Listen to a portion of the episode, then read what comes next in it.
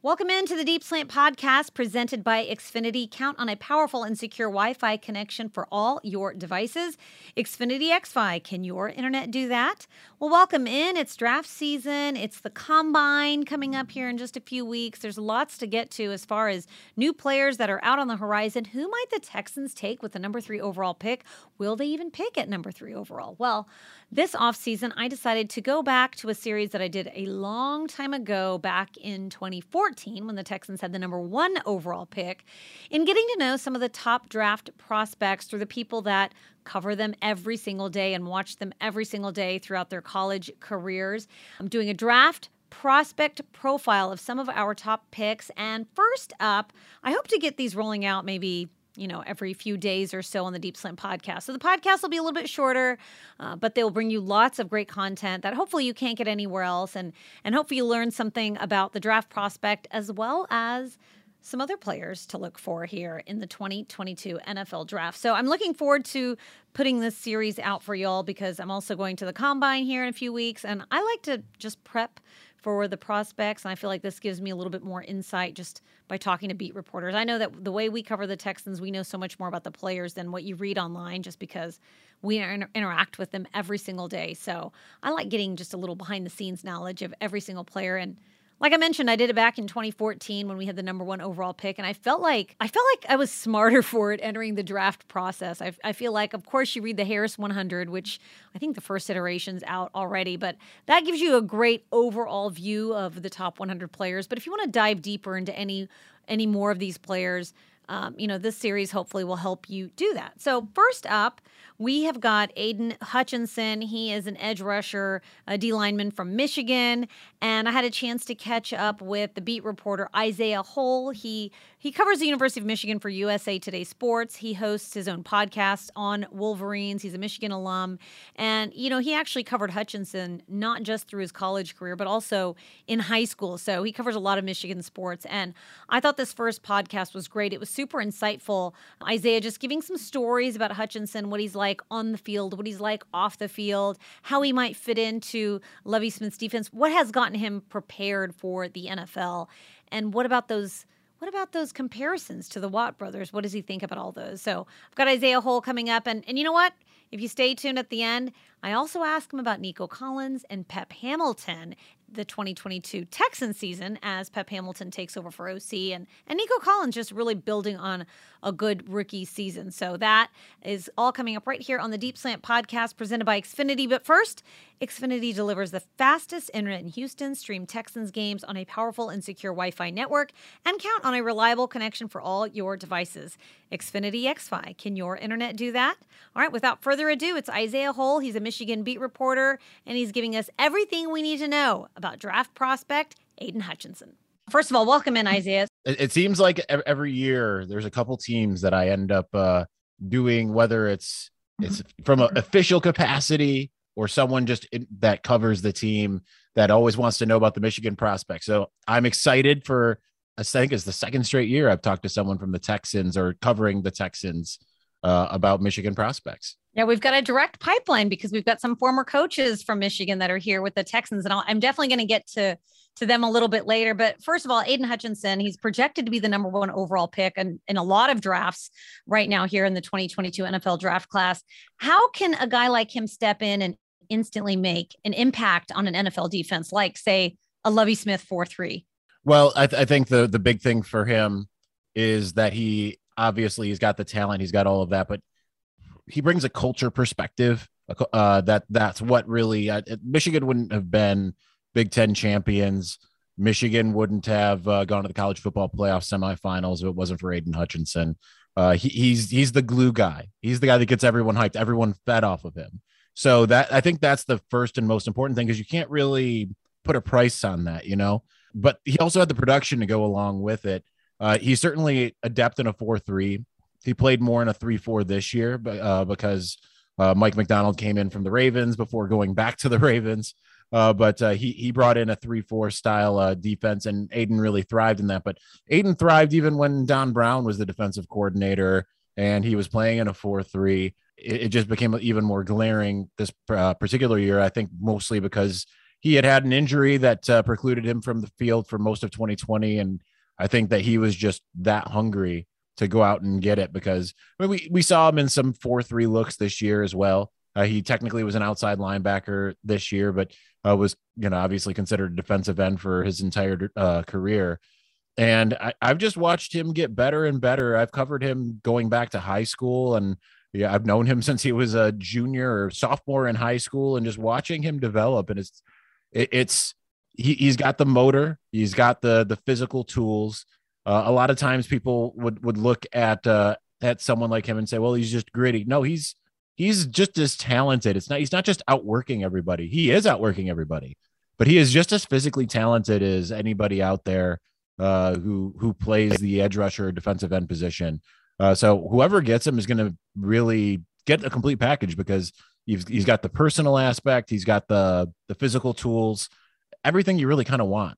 He's got speed. He's he's absolutely like he does not look like what college defensive ends look like. He is super cut, super lean, looks more kind of like a wide receiver in a lot of ways.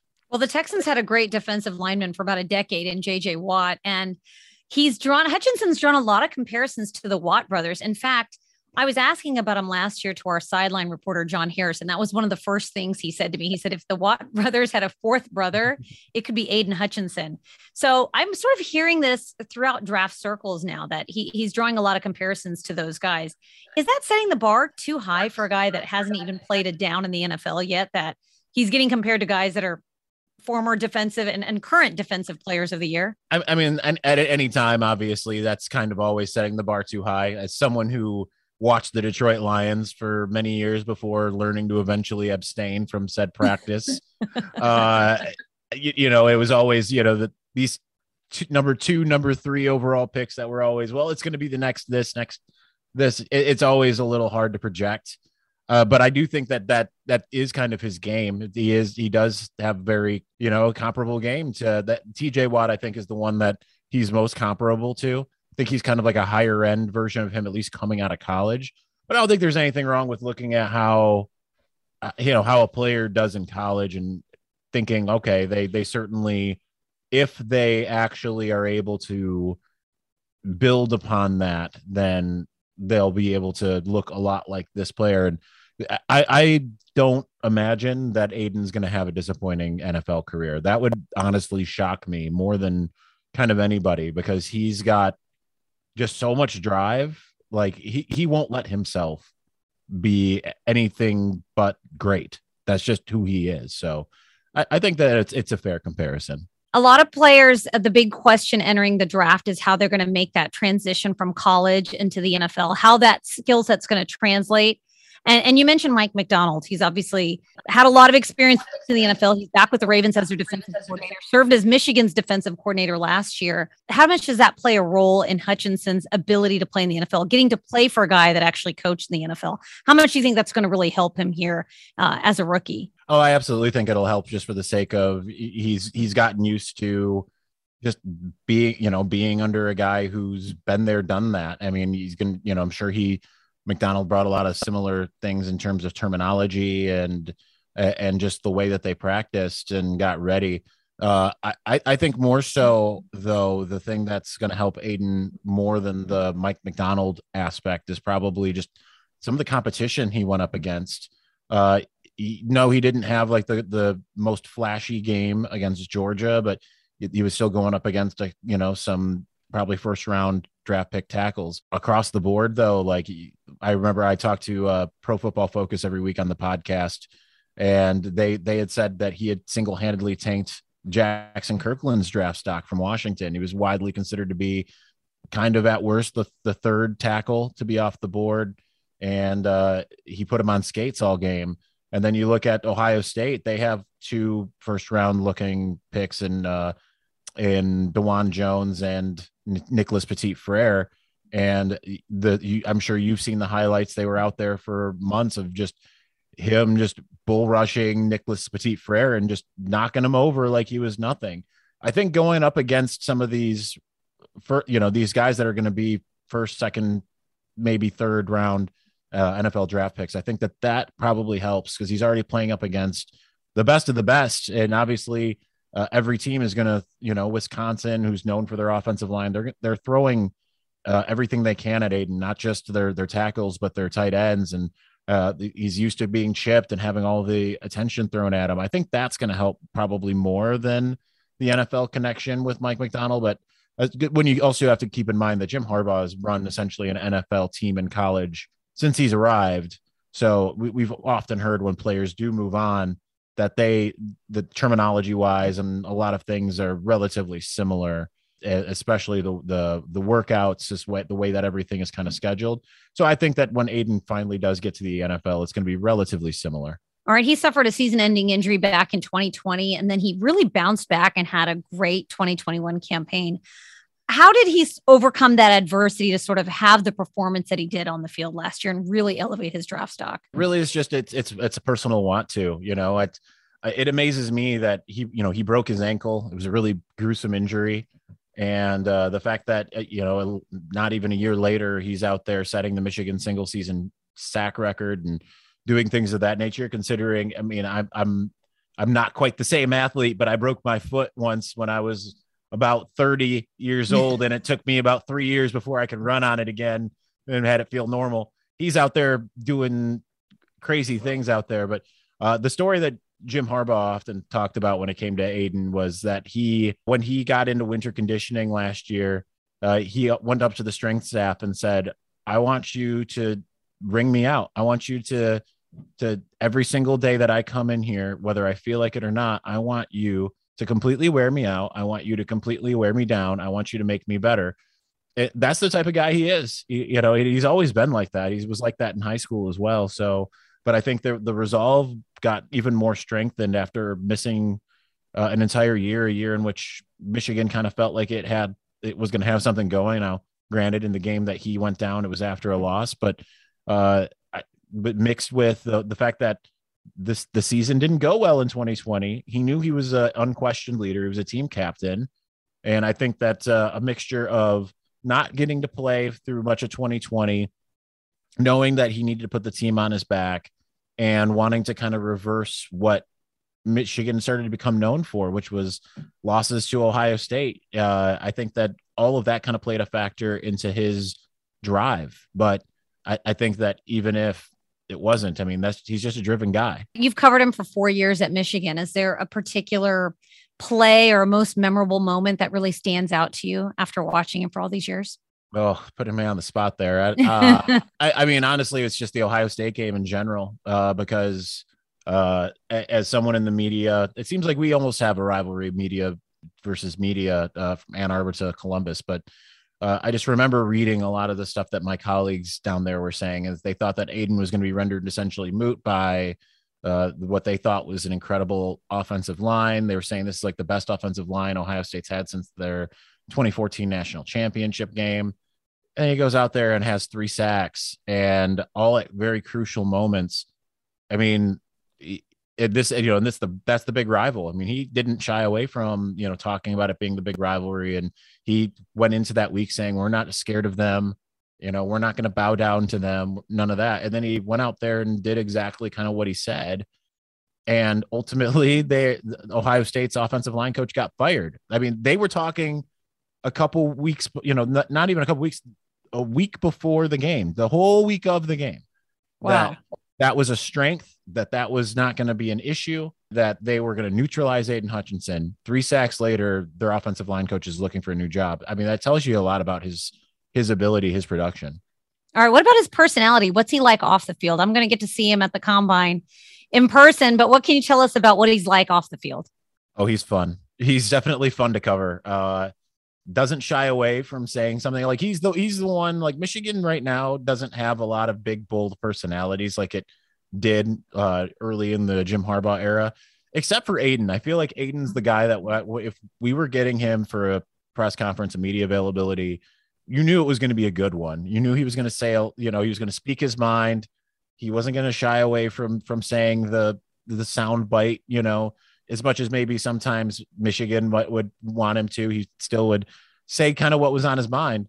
And, uh, but he's humble too. I think that's the thing. He's confident and humble. He's not necessarily being, uh, he's not being braggart or, or anything like that. He's he's not showboaty, uh, but uh, but he, he's also going to let you know exactly what he thinks. So I mean, he he you know he and his entire family have just been an absolute pleasure for the last uh, the last six some years or seven years or however long it's been that since I've gotten to know them back when he was a high school recruit. And he's he's just gotten kind of more outspoken over the course of time. Uh, and i remember his first press conference he was a little bit more more shy. And now he, certainly you know he's camera ready now. All right, let me ask you about the Texans because you've got some familiarity with some of our current players and staff. Nico Collins, he's going to enter year two, and he spent three three games on IR, but came back, averaged 13 and a half yards per catch. Had a pretty good rookie campaign. He's going to have Pep Hamilton as his OC, who you're also familiar with, but served on that Michigan staff. What can you tell us on on and maybe your thoughts on what we might expect from year two from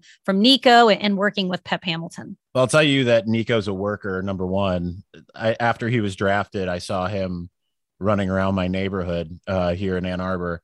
Uh, so, like you know, you think that that's one of those things that you know that you get drafted you're going to go somewhere. Nope he was still here in ann arbor working doing his thing uh, so i stopped him and uh, he was super excited to, to get out there to houston. But i think the great thing for nico is just the familiarity. I mean he spent uh, he spent most of his college career with pep hamilton. Pep hamilton started in, at michigan in 2017 that was nico's freshman year and he was there uh, 17 uh, 18 and uh, nico was gone after uh, after 19 when he had Josh Gattis for one year, but he's got that familiarity and certainly with uh, with the way Pep runs uh, a traditional, a little bit more of a traditional pro style. At least that's what he did here in Ann Arbor.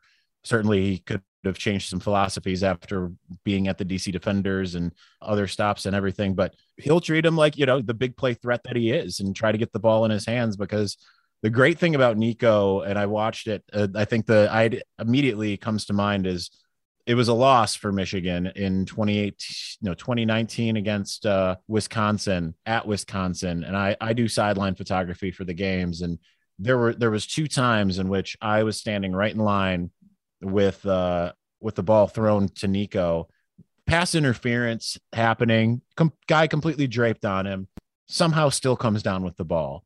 And I mean, Nico's what six feet away from me, and I still don't understand how he came down with the ball. He's that type of guy. He's that type of possession receiver. And but then he's got the speed as well. So I think it's just uh, you know, getting healthy, getting acclimated, and uh, and I think that he'll be honestly just an absolute stud in the NFL. And especially with Pep, because you know, Pep's been through it. You know, he's he's been all over the place, whether it was Stanford or Michigan or uh, even when he was with the Cleveland Browns, I talked to former Ohio State uh, quarterback Terrell Pryor.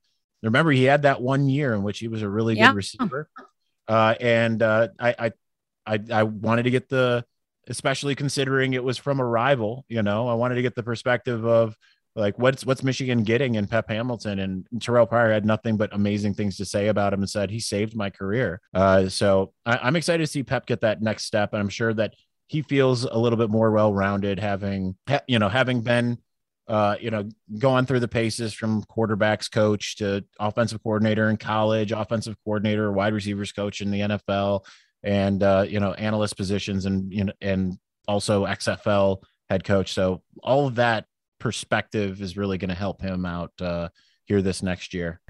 All right. Well, you got me pumped for the Texans 2022 season, and I'm pumped about this draft. Um, Isaiah, he's the host of On Wolverines podcast. You can follow him at, at Isaiah Hole. Isaiah, just such a pleasure. I know there's a lot of Michigan prospects coming up, so we'll be looking forward to your work as this draft process continues. Thanks so much for the time. No problem. I got to mention one more name because this is one that also could fall to the Texans. And forgot yes, to mention David Ojabo. David Ojabo, the outside linebacker. He was Aidan's uh, partner in crime, getting in the backfield. Tied what would have been a Michigan single season record last year. Uh, so uh, he's got all kinds of uh, talent and ability, Then I, I wouldn't be surprised to see him be a guy that could end up at the Texans as well.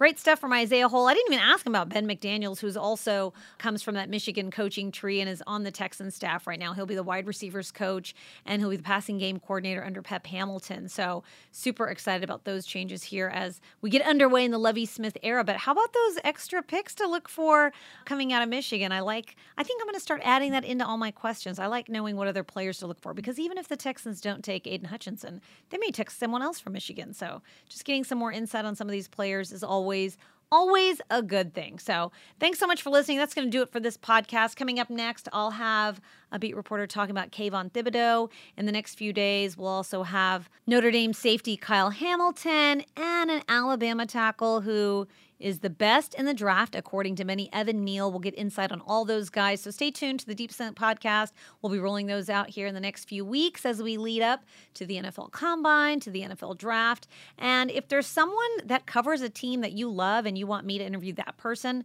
hey, just tweet at me at Deep Slant. I'm more than happy to hear any suggestions because I follow some of these these guys. Some of these guys I don't follow, just sort of read their work and I like them and I decide to interview them. But if there's someone that you want me to interview, let me know and I'll try to get them on the podcast as well. All right, that's going to do it for this edition of the Deep Slant Podcast Draft Prospect Series. Stay tuned for more where that came from. You can also check out HoustonTexans.com. I've got the story version uh, up there as well. And you can check out the Harris 100 if you want to see more than just the top prospects. You want to see the top 100 prospects. Harris 100 has got you covered. All right. Thanks so much for listening to the Deep Slant Podcast presented by Xfinity. And as always, go Texans.